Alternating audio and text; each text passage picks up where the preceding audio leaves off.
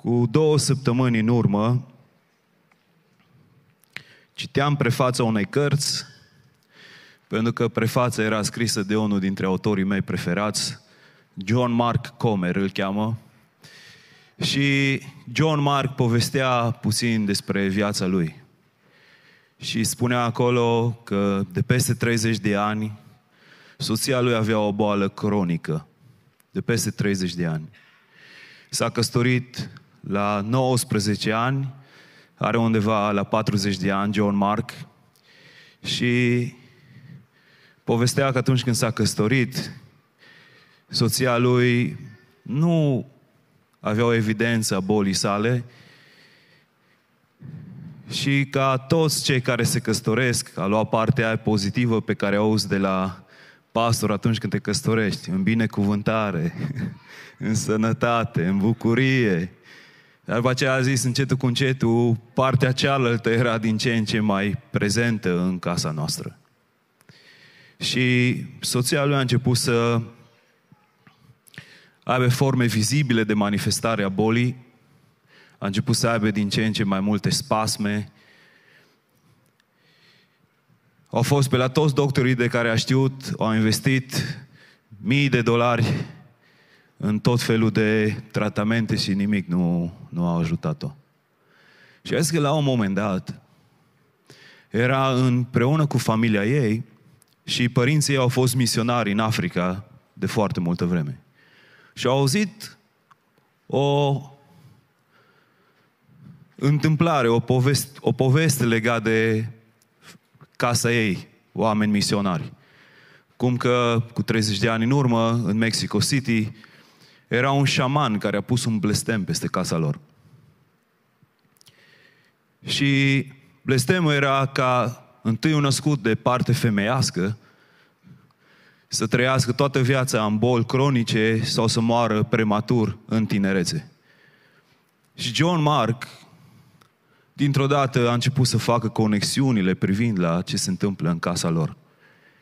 Și a început să ia linia genealogică a soției sale și a descoperit că în familie asta s-a întâmplat cu excepția unei, unei singure rude, a unei mătușe de a soției sale. Dar peste două săptămâni a auzit că acea mătușă a murit subit. Și atunci a știut că e vorba de un blestem generațional peste soția lui. Au mers împreună la un om al lui Dumnezeu, cunoscut în această lucrare de vindecare și eliberare la nivel mondial și a zis că atunci când a intrat înăuntru cu soția lui, soția lui a început să se manifeste foarte puternic. Avea spasme la, nivel, la nivelul feței și trebuia să stea cu ochii închiși din pricina spasmelor. El n-a văzut-o niciodată manifestându-se în felul respectiv. Și omul lui Dumnezeu s-a rugat peste, peste ea și în momentul în care ea s-a dezis de lucrarea celui rău în casa ei, dintr-o dată a deschis ochii larg, bucuria a venit pe fața ei și a fost eliberată în acel moment.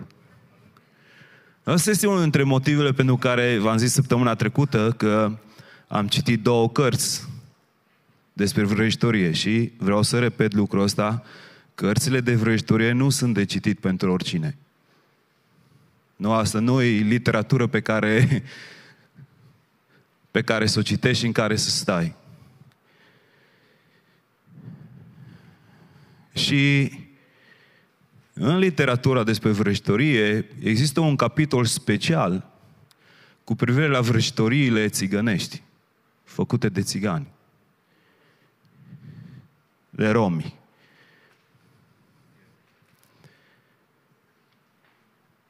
Și știind că suntem într-un context, ca și națiune, în care sunt mulți romi și ne rugăm ca Dumnezeu să-i binecuvinteze pe cei care sunt romanii. Pentru că Dumnezeu este Dumnezeul și al lor, un Dumnezeu bun. Dar acest popor de nomazi au dezvoltat o cultură vrăjitorească de-a lungul anilor. Și pentru că vrăjitoria este prezentă în Apocalipsa, activă în vremurile din urmă, eu cred că noi ar trebui să avem cunoștințe legate de anumite lucruri care se vor întâmpla. Și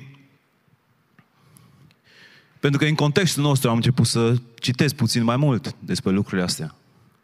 Mai mult de, decât atât, trăim într-o generație care este flămândă după supranatural. O generație flămândă după supranatural. Cum îți dai seama de lucrul ăsta? Trei din patru filme sunt despre lucruri supranaturale. Dacă te duci la cinematograf, orice film vrei să alegi, trei din patru sunt cu scene supranaturale, cu eroi supranaturali, cu zombi, cu duhuri, cu case bântuite, cu puteri, cu activități supranaturale și eu sunt convins că avem o așa de mare rată de producție de acest gen din pricina faptului că Hollywood poate să citească ceea ce oamenii își doresc. De aceea se produc așa de multe filme de genul ăsta, pentru că e ceva ce atrage pe oameni. În special, generația tânără îi fascinată de genul ăsta de, de filme. Săptămâna asta am văzut câteva imagini de la Untold din două mii douăzeci și unu. Și vă zic că în timp ce stăteam și mă uitam la imagini, imaginile le-am mai văzut în carte de vrăjitorie, în cărțile de vrăjitorie. Mai multe imagini de la Untold sunt pur și simplu cărți de tarot. Cărți de tarot. Și eu sunt convins că majoritatea tinerilor care merg la Untold sunt inconștienți de lumea spirituală și că acolo s-ar întâmpla ceva. Dar eu vă pot să vă spun convins, convins fiind că sunt oameni care știu foarte clar ce se face acolo și ce vor să facă acolo. Sunt oameni care invocă lumea întunericului și caută puterea supranaturală care nu vine din Dumnezeu, care vine de la cel rău. Dar în timp ce în bisericile noastre generația tânără este din ce în ce mai împotrivitoare la supranatural și împotrivitoare la supranatural poate să fie și din pricina faptului că poate s-a vorbit mai mult despre supranatural și generația tânără e una care vrea să vadă. Mă înțelegeți? Ei nu sunt mulțumiți doar cu vorbe. Ei vor să vadă lucruri întâmplându-se și atunci poate au auzit săptămâni, luni, ani de zile despre vindecări, despre puterea miraculoasă a lui Dumnezeu și n-au văzut lucruri de genul ăsta întâmplându-se, atunci cei din biserică încep să fie îndoielnici legat de lucrurile astea, pe când cei din afară sunt din ce în ce mai prezenți și doritori să vadă lucruri de genul ăsta și este un paradox ceea ce noi trăim. Dar ca și biserică, pentru că genul ăsta de lucruri nu se prea vorbește și sunt destul de mulți oameni sceptici cu privirile astea, și pentru că în ultimele săptămâni și luni m-am, m-am tot lovit de genul ăsta de lucruri și pentru că îmi doresc ca Biserica Lumina să fie o biserică care manifestă Împărăția lui Dumnezeu și care demonstrează că lumina luminează în întuneric și întunericul nu poate birui. Frați și surori, vreau să știți că asta este una dintre chemările noastre ca și biserică. Lumina luminează în întuneric și întunericul nu poate birui. Asta înseamnă că trebuie să ne echipăm pentru a înțelege care sunt schemele, tacticile întunericului, ca să știm cum să demonstrăm Împărăția lui Dumnezeu.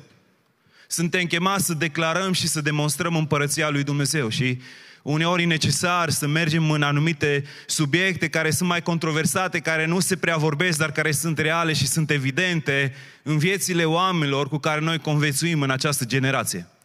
Așa că vreau să ne întoarcem puțin și probabil o să mergem puțin vreo câteva săptămâni din nou în, în această temă. Vreau să vorbim din nou despre uh, puterea lui Dumnezeu manifestată în întuneric.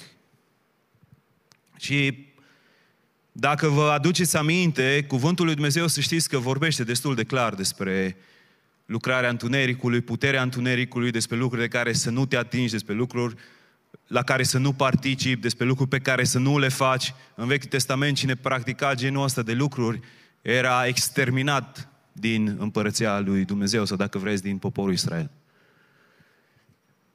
În Deuteronom douăzeci și opt, Este acest capitol care vine și spune că dacă vei asculta de Dumnezeu, dacă vei asculta de Dumnezeu, vei fi binecuvântat cum nu-ți imaginezi. Și vreau să știți că binecuvântarea lui Dumnezeu nu ține de abilitățile pe care noi le avem. Dumnezeu nu te binecuvintează mai tare că tu ești mai meseriaș în munca ta. El te poate binecuvânta cum tu nu-ți imaginezi, chiar dacă nu ești foarte îndemânatic. Da, binecuvântarea lui Dumnezeu nu ține de abilitățile tale, ci ține de inima Lui și de ascultarea pe care tu o ai înaintea Lui. El nu zice că dacă ești înțelept sau deștept sau te-ai născut într-o familie de doctori, o să fii cap și nu o să fii coadă. El a spus, dacă o să asculți, o să fii cap și nu o să fii coadă. N-a pus nicio condiție umană acolo. Și El poate să facă lucrul ăsta, indiferent din ce context vii. Dacă umbli în ascultare de Dumnezeu, binecuvântarea este peste tine. Și apoi, este o serie mult mai lungă de versete care vin și spun că dacă trăiești în neascultare, dacă trăiești în neascultare, sunt diferite forme de blestem care se vor abate asupra ta. Dragilor, lucrul ăsta este foarte important să înțelegem și vă spun și de ce. Pentru că avem o teologie destul de trunchiată și de șchioapătă legat de lucrurile astea. Vin unii și spun, și să nu credeți că nu știu lucrul ăsta, Hristos a murit pentru păcatele noastre, nu mai este niciun blestem peste noi, suntem liberi de toate lucrurile, dar în practică lucrul ăsta nu este real. În practică tu trebuie să-ți însușești lucrarea de la crucea lui Iisus Hristos. Dar vă aduceți aminte, spune cuvântul Dumnezeu, am predicat cum vreo două săptămâni, dacă este cineva în Cristo, în Hristos este o făptură nouă. Toate cele vechi s-au dus. Cât de real este acest verset pentru tine? Când te-ai întors la Hristos, imediat în momentul viitor ai devenit acel sfânt pe care să-l pună toată lumea pe pereți? Nu. Știi că ești ceea ce devii. Că Dumnezeu, Dumnezeu ți-a promis că ai intrat într-un proces în care toate lucrurile devin nou, noi, pozițional în Hristos, toate lucrurile sunt noi, dar tu ești în locul ăla în care tânjești înspre ceva ce deja ești. Am explicat acum câteva săptămâni despre lucrul ăsta. Dar este o realitate și la fel de real sunt și lucrurile astea, că nu imediat ce te-ai întors la Hristos, dintr-o dată ai fost dezlegat de toate lucrurile tale și asta noi știm fiecare dintre noi, că încă mai avem metehne cu care ne luptăm. Că n-ai devenit dintr-o dată Ioan Gură de Aur. Știi, nu? Și sunt șase lucruri aici care sunt semnale că cineva ar putea fi sub un blestem și mi-ar place tare mult ca lucrurile astea să le știi pe de rost, să le cunoști. Pentru că cunoscând lucrurile astea, atunci când auzi evenimente și lucruri din viețile altor oameni, automat poți să faci click cu ceva cu care tu poți să ajuți pe oamenii respectivi. Boli cronice. Boli cronice pot să fie un semn al blestemului care să fie peste tine. Boli cronice. Acum, nu toți oamenii care au boli cronice sunt sub blestem, dar poate să fie. Ok? Fobii și frici. Fobii și frici. Na, mai sunteți cu mine? Deci în Deuteronom douăzeci și opt există o parte pozitivă și o parte negativă. Bun? În partea pozitivă, în ascultare la boli cronice, reversul este sănătate și frumusețe. Cuvântul Dumnezeu spune, dacă asculți, vei umbla în sănătate și frumusețe. Ok? Dacă nu asculți, boli cronice e unul dintre lucruri. La al doilea am spus fobii și frici la neascultare, dar dacă asculți de Dumnezeu, vei umbla în credință și îți vei împlini visurile pe care le ai din partea lui Dumnezeu. Bun, al treilea rând, moarte prematură versus viață lungă. Dumnezeu a promis viață lungă celor care umblă în ascultare de Dumnezeu. Moarte prematură. Morțile premature pot să fie sinucidere. Moarte prematură poate să fie avort. Moarte prematură poate să fie un, în urma unor accidente care sunt foarte cu semnul întrebării, ok, asta poate să fie semnul unui blestem. În al patrulea rând, singurătate și divorț. Reversul, dacă treci în ascultare, e căsnicie în fericire. Și divorț nu înseamnă doar că te separi de cineva, ci că omul în acel spirit al singurătății. În timp ce ești înconjurat de oameni, poți să umbli în acel spirit al singurătății, să crezi că nu-i nimeni care vede valoare în tine, care te iubește, care îți este aproape. O formă de blestem. În al cincilea rând, sărăcie și lipsuri versus abundență și generozitate. Dar noi nu, noi nu credem și nu susținem teologia prosperității, pentru că teologia prosperității este dusă la extremă, dar Dumnezeu a promis că nu vei duce lipsă de nimic, că vei avea tot ce ai nevoie, că El va fi un Dumnezeu generos, care te va binecuvânta peste măsură, peste înțelegerea ta. El a promis lucrurile astea, scumpilor, asta nu face parte din teologia prosperității. Teologia prosperității se referă la faptul că dacă nu ai multe lucruri, ești sub o formă de blestem. Nu, nu, nu, nu, nu, nu lasă să se refere cuvântul lui Dumnezeu. Dar există o binecuvântare a abundenței și a favorului lui Dumnezeu pentru că asculți de El. Și în al șaselea rând, sunt necazuri repetate. Necazuri repetate versus biruințe. Noi toți ne luptăm. Sunteți cu mine? Toată lumea se luptă. Dumnezeu ne-a promis că vom fi biruitori. Că vom avea parte de biruință, indiferent care sunt încercările, cât de mari, cât de grele sunt.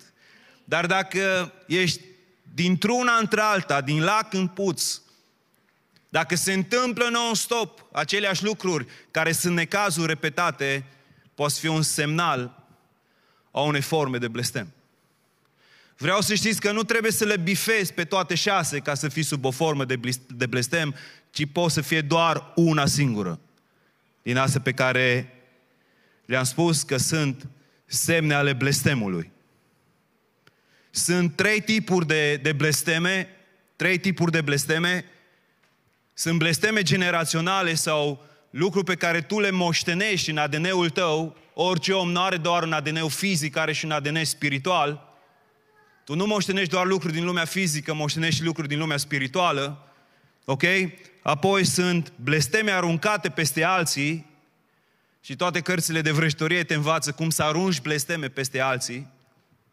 Și apoi sunt blesteme dobândite, dobândite prin acțiunile tale. Deci poate să fie ceva care vine ca și moștenire, ceva care vine ca și acțiune ale tale, trăire, neascultare, sau ceva ce vine prin faptul că alții aruncă asupra ta. Bun? Și acum vreau să stăm în versetul ăsta din Proverbe trei cu treizeci și trei. Proverbe trei cu treizeci și trei. Spune, blestemul Domnului este în casa celui rău, dar locuința celor neprihăniți o binecuvintează. Versetul ăsta este un verset foarte controversat. Pentru că unii vin și spun că Dumnezeu nu poate să blesteme. Dar problema majoră în versetul ăsta este că cuvântul Domnul acolo, cuvântul Domnul, este numele atribuit oriunde, peste tot în Scriptură, doar lui Dumnezeu. Sunt alte cuvinte care îl descriu pe Dumnezeu și care sunt folosite și la alți Dumnezei. De exemplu, Elohim este un cuvânt care este folosit și pentru alți Dumnezei. Dar cuvântul Domnului de acolo este cuvântul Iahve, care este numele lui Dumnezeu, Dumnezeul lui Israel unic. Iahve nu este folosit pentru vreun alt Dumnezeu. Acolo spune, blestemul lui Iahve este peste casa celui rău. Și ce poți să observi aici în versetul ăsta, e că blestemul lui Iahve nu este peste cel rău, ci este peste casa lui. Peste casa lui. Adică și peste ceilalți care sunt legați de el, prin legături de sânge.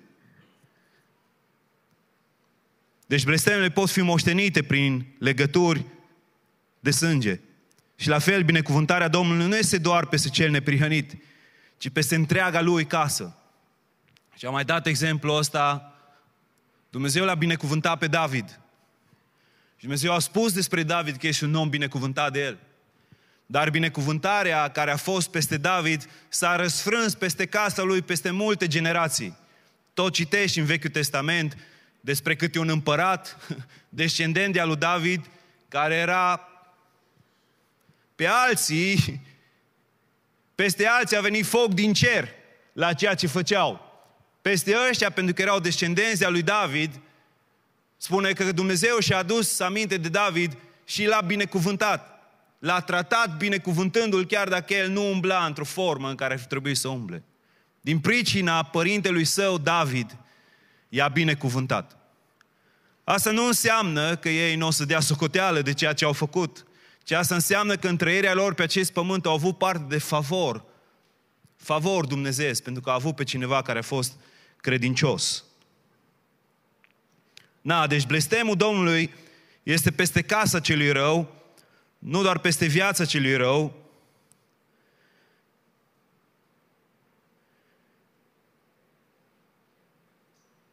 și am stat puțin să studiez, să vedem care ar fi surse care pot să facă acest lucru, să aducă blestem. Și vreau să le enumăr și vreau să știți că este o formă ierarhică aici.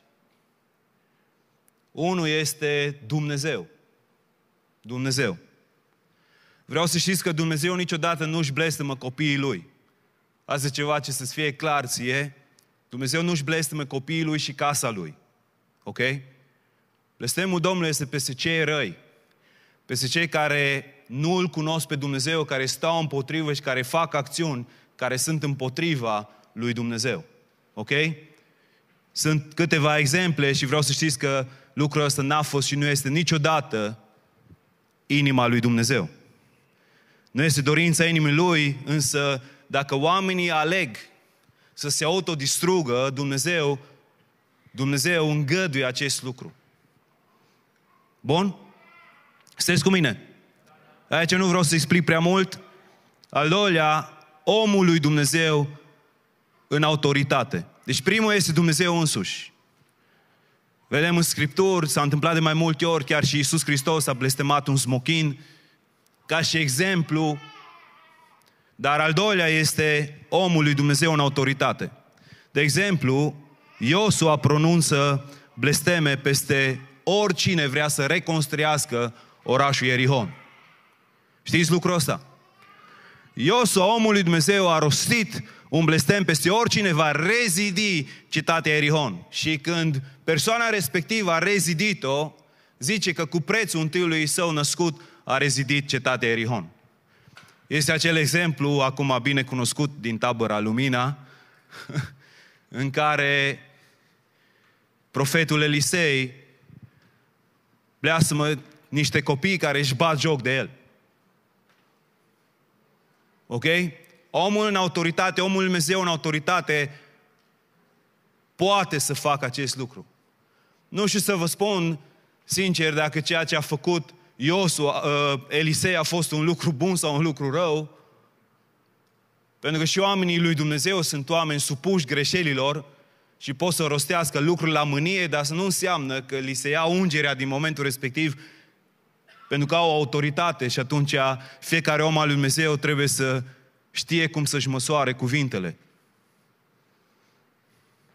Bun, în al treilea rând, cei ce sunt în autoritate. Deci primul este Dumnezeu. Nimeni nu poate să rupe un blestem pus de Dumnezeu, ok? Nici măcar să nu încerci. Apoi sunt oamenii în autoritate, oamenii lui Dumnezeu în autoritate. În al treilea rând sunt cei care au autoritate peste alții. De exemplu, părinții peste copii, soțul peste soție. Foarte mare grijă ce cuvinte rostim, pentru că cuvintele noastre poartă binecuvântare sau blestem. Cuvintele noastre poartă viață sau moarte peste cei peste care avem autoritate. Sunteți cu mine? Părinții în special. ai mare grijă. Soții în special. Pentru că din punct de vedere biblic, soțul are autoritate în casa lui, peste întreaga familie. Asta spune Biblia, nu pot spune altceva. Este real din punct de vedere al Scripturii. În al patrulea rând, ierarhic, sunt autoblestemele. Sunt autoblestemele. Blesteme pe care le pui tu însuți asupra ta. Geneza doisprezece spune, voi binecuvânta pe cei ce te binecuvintează, voi blestema pe cei ce te blastămă. Și la crucificarea lui Iisus, evrei au zis, sângele lui să cadă peste noi și peste copiii noștri, s-au autoblestemat. De aceea fii atent ce cuvinte scoți despre tine, ok? Pentru că atunci când te autoblestem, ești tu singur de sub protecția lui Dumnezeu. În Scriptură, Dumnezeu a protejat poporul evreu de națiunile păgâne. Vă aduceți aminte că la un moment dat, o națiune păgână plătește un profet ca să rostească cuvinte de blestem peste Israel. Vă aduceți aminte? Deci le zice, ok, îți dau mulți bani, mergi și rostește cuvinte de blestem peste națiune. Și când merge Balaam să rostească, zice, nu pot să rostesc aceste lucruri pentru că poporul a fost binecuvântat. Dar nimeni n-a, puta, n-a putut să facă nimic atunci când poporul s-a autoblestemat. Atunci când ei înșiși s-au autoblestemat. De aceea, când tu rostești lucruri peste tine, acolo tu singur alegi să ieși de sub protecția lui Dumnezeu. Fii foarte atent ce cuvinte spui despre tine. Nu mai zic că ești praf. Nu mai zic că n-ai valoare. Nu mai zic că ești pe nicăieri. Nu mai zic că nimeni nu te iubește, că nimeni nu te vrea. Pentru că lucrurile astea nu sunt lucruri ok să le rostești peste tine, peste viața ta. Viața și moartea stă în puterea limbii. Așa că fiecare lucru rostit de către tine poate să aducă binecuvântare sau poate să aducă altceva. Chiar ar fi indicat să învățăm, să vorbim despre noi lucruri bune. Eu sunt o făptură așa de minunată. Când te uiți în oglindă, poți să spui lucrul ăsta pentru că în, în lumea spirituală ești o făptură atât de minunată și în lumea fizică ești. Numai că uneori nu ai ochii ăia care trebuie să vezi lucrul ăsta. Vorbește despre tine lucruri care sunt ceea ce spune cuvântul lui Dumnezeu. O comoară deosebită. Te simți? Asta ce spune Dumnezeu, o comoară deosebită. Da, o popoare pentru tine. Ai preț în ochii mei. Astea sunt lucruri care eu trebuie să le spun despre mine. Pentru că asta este adevărul despre noi. Știi, suntem ceea ce devenim. Aia trebuie să rostesc. Pentru că asta este felul în care Dumnezeu mă vede. Na, și doar la punctul cinci. Deci după blestemul lui Iahve, blestemul oamenilor care au poziții de autoritate, cei în autoritate, autoblesteme, numărul cinci, îi vrăjitori sau slujitori acelui rău. Oameni care practică ocultismul. Puterea lor nu este deasupra puterilor pe care eu le-am enunțat până acum. Și aceste blesteme se abat asupra noastră doar dacă facem lucruri rele și nu suntem sub protecția lui Dumnezeu. Să știți că orice copil al lui Dumnezeu, dacă începe să practice păcatul, dacă începe să trăiască în păcat ascuns, nu înseamnă că nu mai e mântuit. Mă auziți? Nu înseamnă că nu mai ești mântuit, ci pur și simplu ești de sub protecția lui Dumnezeu. Și când ești de sub protecția lui Dumnezeu, încep să se întâmple lucruri împotriva ta, pentru că deschizi uși celui rău. Deci când noi, ca și copii ai lui Dumnezeu, în statutul pe care îl avem, umblăm în păcat, începem să practicăm păcatul, în special în ascuns, când faci lucrul ăsta, nu mai ești sub protecția lui Dumnezeu și în locul respectiv deschizi o ușă ca cei rău să vină să te atace, să vină să stea împotriva ta.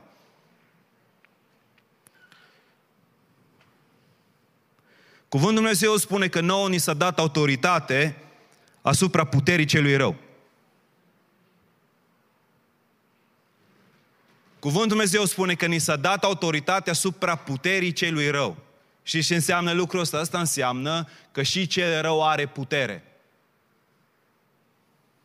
Doar că cel ce este în noi este mai tare decât cel ce este în lume, dar Ce rău are putere? Vă aduceți aminte de vrăjitorii din Egipt. Vrăjitorii din Egipt și ei au avut puteri să facă anumite lucruri. Chiar lucruri inimaginabile pentru noi. Moise transformă un toiag într-un șarpe, dar și vrăjitorii au transformat toiagul lor într-un șarpe. Vă aduceți aminte? Doar că șarpele lui Moise era mai mare și mai puternic. Aleluia! Vorbește despre ceva acolo. Dar apoi, Moise transformă apa în sânge și vrăjitorii transformă apa în sânge. Prin putere demonică. Mai departe, Moise scoate broaștele din apă și vrăjitorii au scos broaștele din apă. Ceea ce n-au mai putut să facă ei, să transforme țărâna în păduchi. Dar vreau să nu fim naivi, ok? Să nu fim naivi, crezând că magia de scântecele, ghicitul, astrologia, horoscopul și toate lucrurile astea sunt lucruri inocente. Că nu vatămă ființa unui om sau că nu au putere. Credeți-mă, ele se prind și se lipesc, în special de cei care nu umblă sub protecția lui Dumnezeu, făcând lucruri nelegiuite. Nu trebuie să ne fie frică de aceste lucruri, dar trebuie să fim înțelepți. Să umblăm sub protecția lui Dumnezeu, fiind conștient că există niște puteri care umblă în această lume și pe care trebuie să le biruim. Diavolul are putere, dar Domnul Iisus are toată puterea. Asta e diferența. Diavolul are putere, dar Domnul Iisus are toată puterea.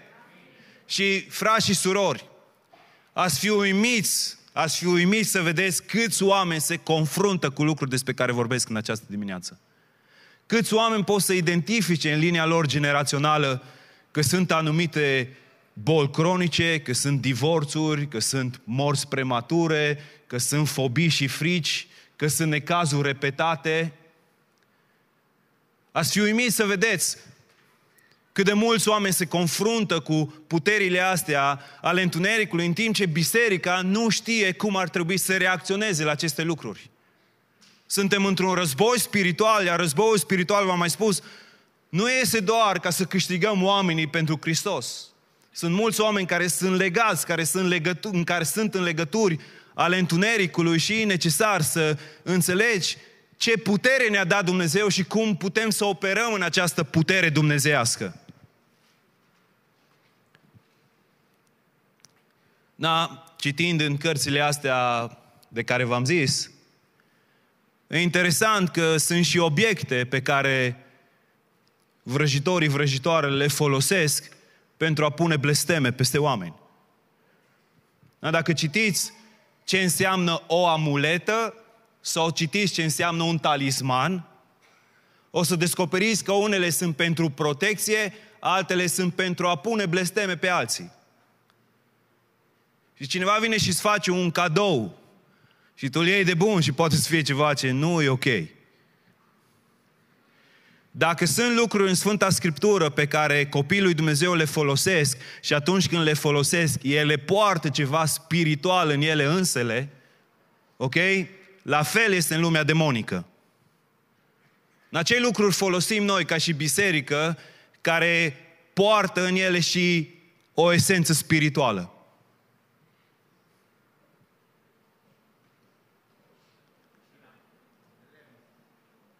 La cina Domnului. Nu doar mănânci o bucățică de pâine și bei puțin vin. Se întâmplă ceva spiritual acolo din pricina binecuvântării lui Dumnezeu. Cuvântul Dumnezeu spune că în, în, în biserica primară, când luau aceste lucruri, oamenii se vindecau, erau restaurați, erau vindecați.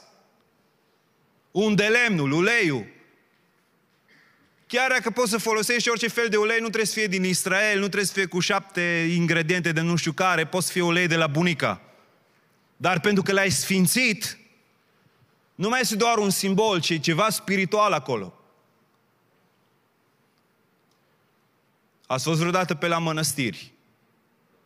Ați făcut parte la vreo exorcizare, la vreo mănăstire? Da, nu?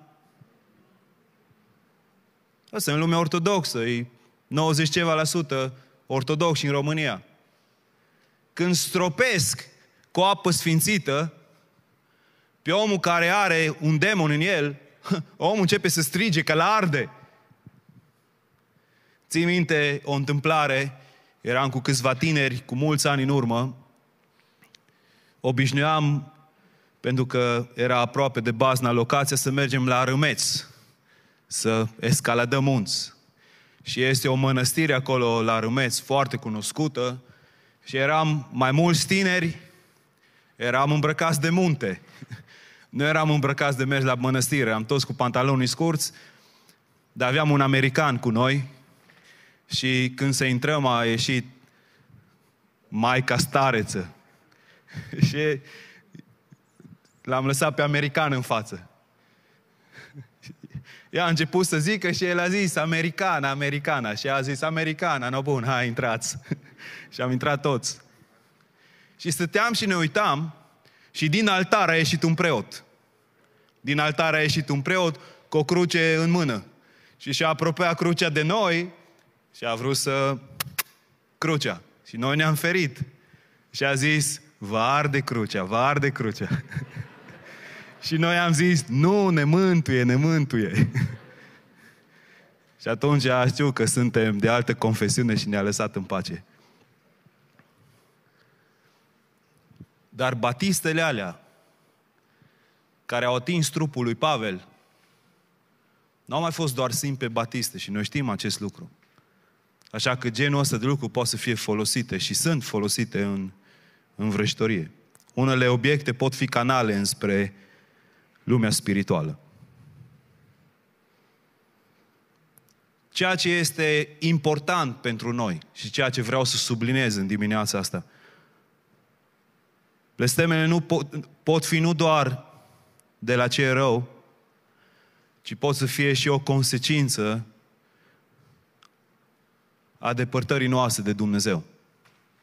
Pentru că atunci când te îndepărtezi de Dumnezeu, te îndepărtezi de protecția Lui peste tine și peste casa ta.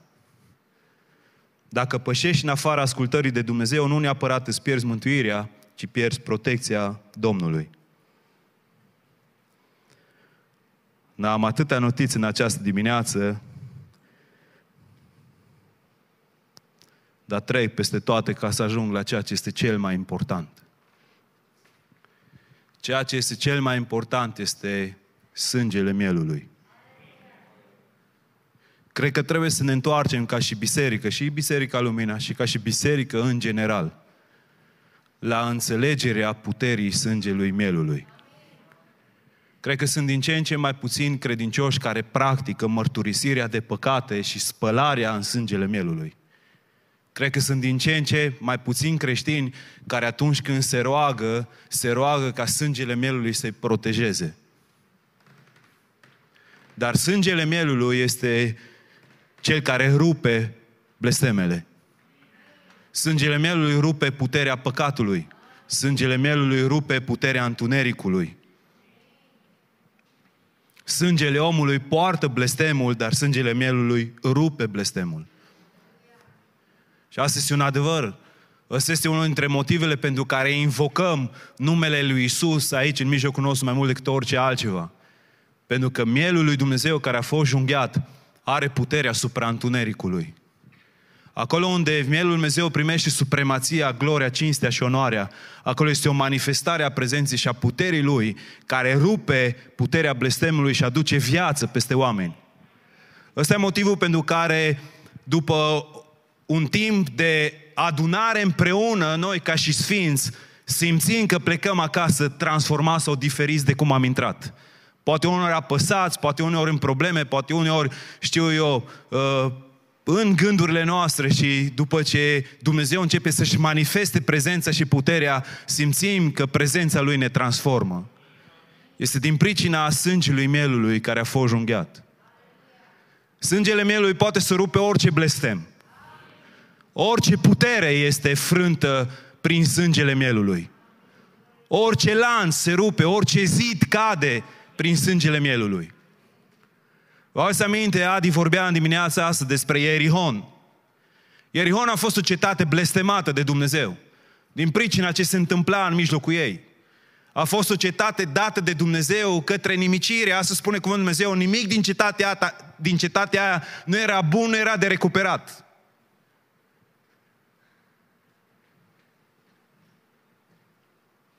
Dar înainte să se întâmple lucrul ăsta, Dumnezeu a trimis niște iscoade acolo. A trimis niște iscoade acolo. Și iscoadele alea au ajuns în casa unei femei. Femeia asta, cuvântul Dumnezeu ne vorbește despre ea că era prostituată, că era curvă. Curva Rahav. Probabil, probabil dacă studiezi puțin cultura, contextul cetății Ierihon, femeia asta era o preoteasă la templu. Era implicată probabil în vrăjitorie, era implicată în ocultism. E imposibil să nu fi fost în vremea de atunci lucrurile alea, pentru că în orice carte de vrăjitorie citești, spune că vrăjitoria s-a născut în acele vremuri. Femeia asta era implicată în lucrurile astea.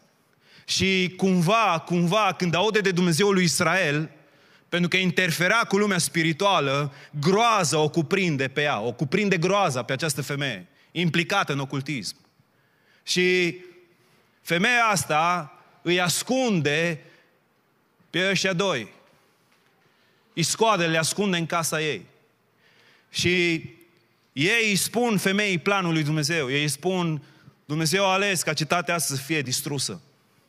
Dar pentru că tu ai făcut acest lucru frumos pentru noi, a zis, tu vei fi salvată, tu și întreaga casa ta va fi salvată. Tu și casa ta veți fi salvați. Interesant că e despre ea și casa ei să fie salvați. Și ei au învățat, au învățat-o pe această femeie să lege, să lege la ușorii ușii, să lege o funie roșie. Să lege o funie roșie. Și a spus, când se va întâmpla să cadă cetatea asta, prin puterea lui Dumnezeu, tu vei fi salvată. Nu, vreau să știți că acolo sunt implicate puteri. Na, pe vremea nu aveau bazuca, nu aveau tancuri. Cetatea asta, dacă citești despre ea, era o cetate super întărită, de aceea oamenii aia râdeau când au auzit că se va surpa cetatea sau se va întâmpla ceva cu ea. Dar puterea lui Dumnezeu a fost implicată în acea zi. Vă aduceți aminte, Adi ne-a povestit despre puterea laude și cum Dumnezeu i-a instruit pe evrei să facă ca acea cetate să cadă. Acum v-ați imaginat vreodată că cade cetatea și o părticică din cetatea rămâne în picioare, pentru că era partea în care locuia această femeie care trebuia să fie salvată. Ce s-a întâmplat acolo? Pentru că ce s-a întâmplat acolo, astea două iscoade au învățat de undeva. Au învățat din felul în care ei au ieșit din Egipt. Vă ați aminte când au ieșit din Egipt ce le-a spus Dumnezeu să facă? Le-a spus toți evreii să își ungă ușor ușii cu sângele unui miel. Și când va trece îngerul morții pe acolo, casele lor vor fi păzite din pricina acelui sânge. Îngerul morții nu va merge în locul respectiv. Dar când s-a întâmplat la Ierihon, imaginea asta, imaginea asta, pentru cele două iscoade a fost o imagine pe care ei au folosit-o pentru ea. Au știut că este ceva care te poate proteja de calamitate, de orice se întâmplă. Și asta s-a întâmplat cu această femeie. Noi știm, noi știm, și frați și sorori ar trebui să știm, că sângele mielului ne păzește de orice lucru rău din această lume. Ca și preoți al lui Dumnezeu ar trebui să învățăm mai mult, să stăm sub puterea acestui sânge și să proclamăm puterea acestui sânge peste orice putere, orice domnie, orice stăpânie, orice lucrare a întunericului, pentru că sângele mielului are putere și în el, în sângele mielului, este autoritate din pricina jertfei lui Iisus Hristos înaintea lui Dumnezeu. Nu există vreo putere mai mare ca și puterea sângelui mielului. Dar dacă nu conștientizăm, dacă nu practicăm, dacă nu rostim, dacă nu umblăm prin credință în ceea ce Hristos a realizat pentru noi la cruce, putem să fim victime colaborare a unui război care are loc, indiferent că vrem sau nu vrem noi. Vreau să știți adevărul despre puterea sângelui mielului. Și ce s-a întâmplat mai departe?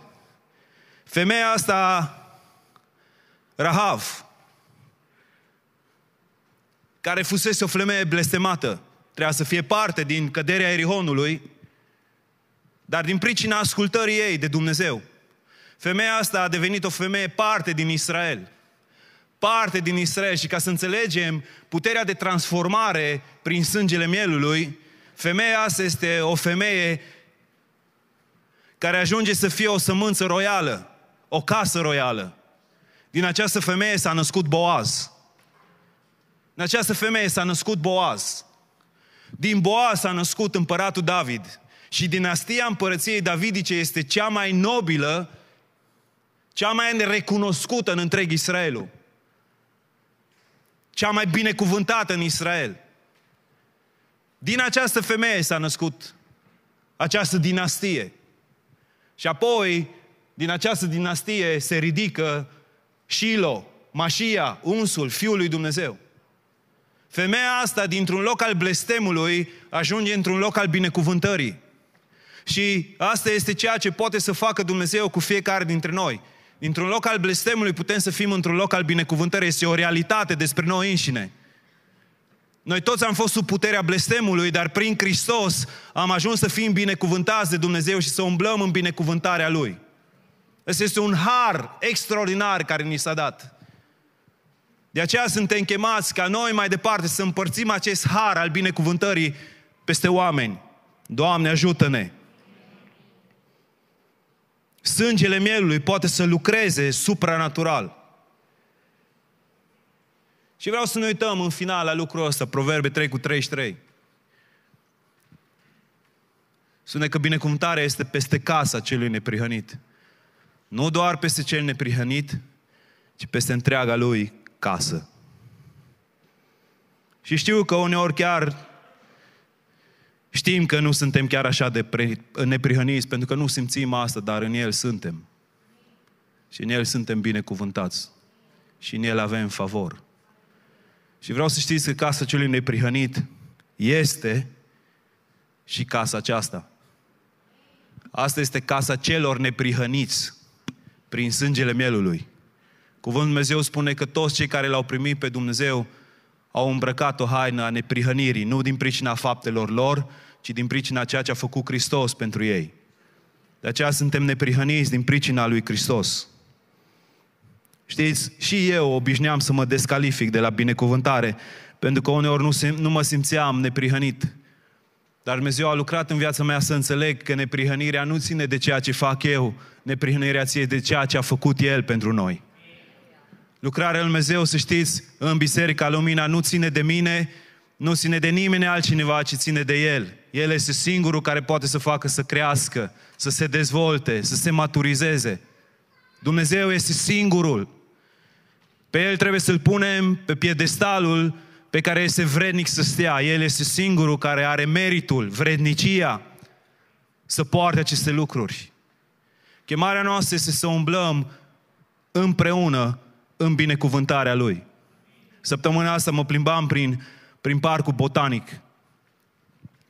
Și oricine calcă prin Parcul Botanic poate să observe că sunt distanțe mari între copaci, distanțe mari între copaci, dar rădăcinile lor le vezi, le vezi cu ochiul fizic. Rădăcinile lor, cum copacii din, din Parcul Botanic, este un exemplu mai simplu, sunt interconectați unii cu alții. Și v-am mai spus în trecut despre Redwood Forest, unde sunt a, a, acei copaci uriași, acei copaci Sequoia, o sută douăzeci de metri înălțime. Unii au, unii datează de peste două mii de ani. Gândiți-vă un copac de o sută douăzeci de metri înălțime. Nici nu știu dacă avem în Timișoara vreo clădire înaltă de o sută douăzeci de metri. N-avem, nici pe aproape, probabil. o sută douăzeci de metri înălțime un copac. Ți-ai închipui că are o rădăcină, pentru că în mod normal un, un copac de genul ăsta ar trebui să aibă o rădăcină foarte, foarte adâncă. Știți că rădăcina lor are un, între trei și trei virgulă cinci metri adâncime. o sută douăzeci de metri înălțime, trei și trei virgulă cinci metri adâncime. Știți de ce rămân copacii în picioare? Pentru că toți copacii sunt interconectați unii cu alții. Sunt prinși unii de alții prin rădăcinile lor. Și au rezistat, sunt copacii care au rezistat cel mai mult în istoria umană. V-am spus chiar săptămâna asta, nu știu dacă ați văzut la știri, săptămâna asta americanii uh, au învelit, copacii aceștia au învelit în, în folie de aluminiu, pentru că este o, cum, un incendiu major care este aproape de ei. și au învelit în, în folii de aluminiu. Și mi-am adus aminte de ilustrația asta. Sunt copacii care au dăinuit cel mai mult în istorie. Unii se estimează la peste două mii cinci sute de ani. Au dăinuit pentru că au rămas împreună. Pentru că au stat împreună, pentru că s-au interconectat, au fost unii cu alții. Eu vreau să știți că asta este puterea unei biserici, unitatea. Dragilor, probabil am uitat lucrul ăsta, dar ungerea curge prin unitate. Și unitatea este imposibilă fără smerenie.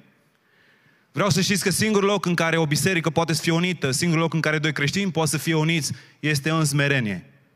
Atunci când umbli în smerenie, în smerenie nu te consideri mai mare, nu te consideri mai tare, mai înalt, mai puternic, mai falnic, mai... Nu. Ci dai întâietate celorlalți. Acela e singurul loc în care poți să creezi această conexiune a unității.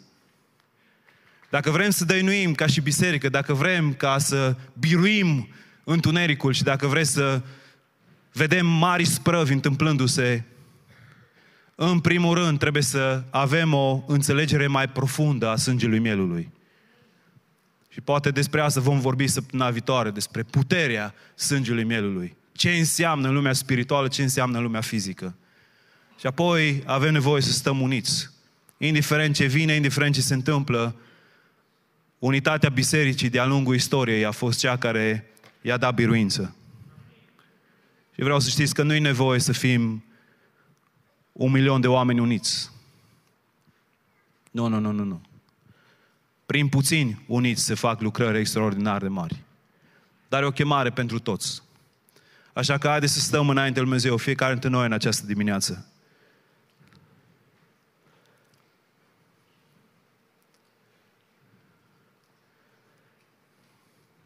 Haideți să ne rugăm Domnului ca Dumnezeu să folosească Biserica Lumina pentru a aduce eliberare peste oameni care sunt captivi de război, prinși în legături ale morții, prinși sub forme de blestem, generațional, dobândit, indiferent ce formă de blestem.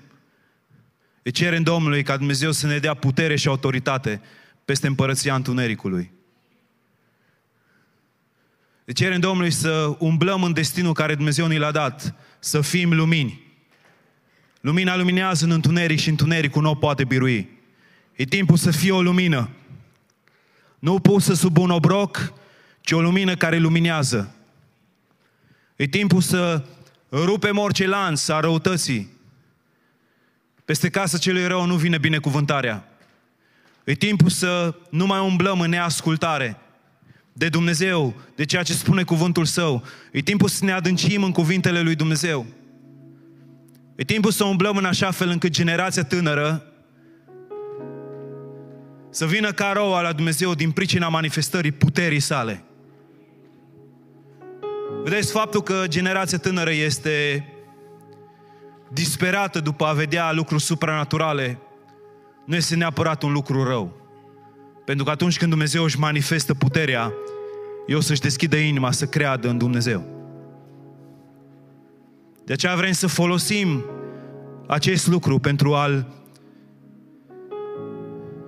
face pe Iisus faimos, pentru a-L face pe Iisus cunoscut, pentru a declara și demonstra supremația Lui asupra acestei lumi.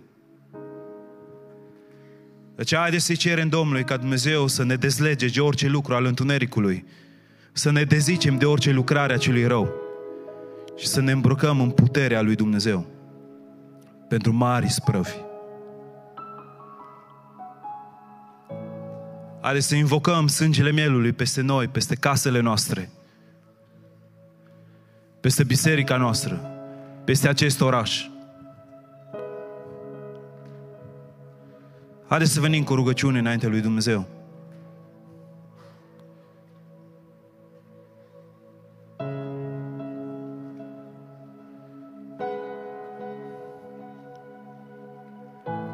E putere în sângele lui Iisus. E putere în sângele mielului. E putere în sângele Tău, Doamne. E putere de vindecare, de eliberare. E putere de transformare. Și ca și biserică vrem să înălțăm numele lui Iisus mai presus de orice nume. Vrem să declarăm împărăția Lui. Vrem să declarăm lucrările Lui extraordinare.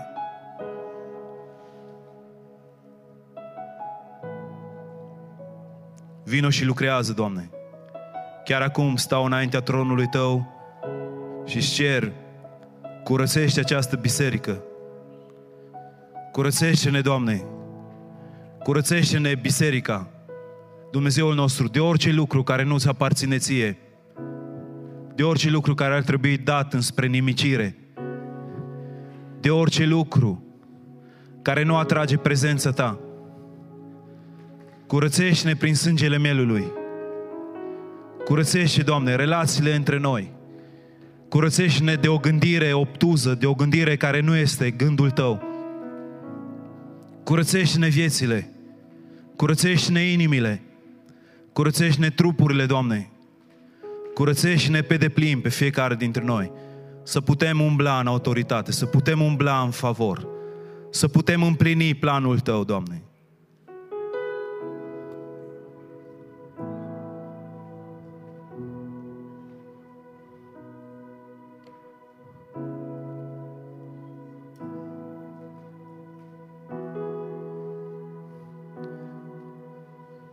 Fă să se audă din acest loc strigăte de război, strigăte de biruință, lucrări supranaturale, manifestarea gloriei Tale.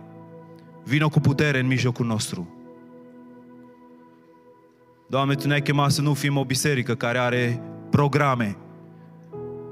Ne-ai chemat să fim o biserică care milităm pentru faima lui Iisus. Ne-ai chemat să fim o biserică care declară și demonstrează puterile Tale minunate. Ne-ai chemat să fim o biserică care luptă, care se pune deoparte. Vrem să împlinim acest mandat, Doamne Dumnezeul nostru. Vrem să împlinim acest mandat, Doamne Dumnezeul nostru.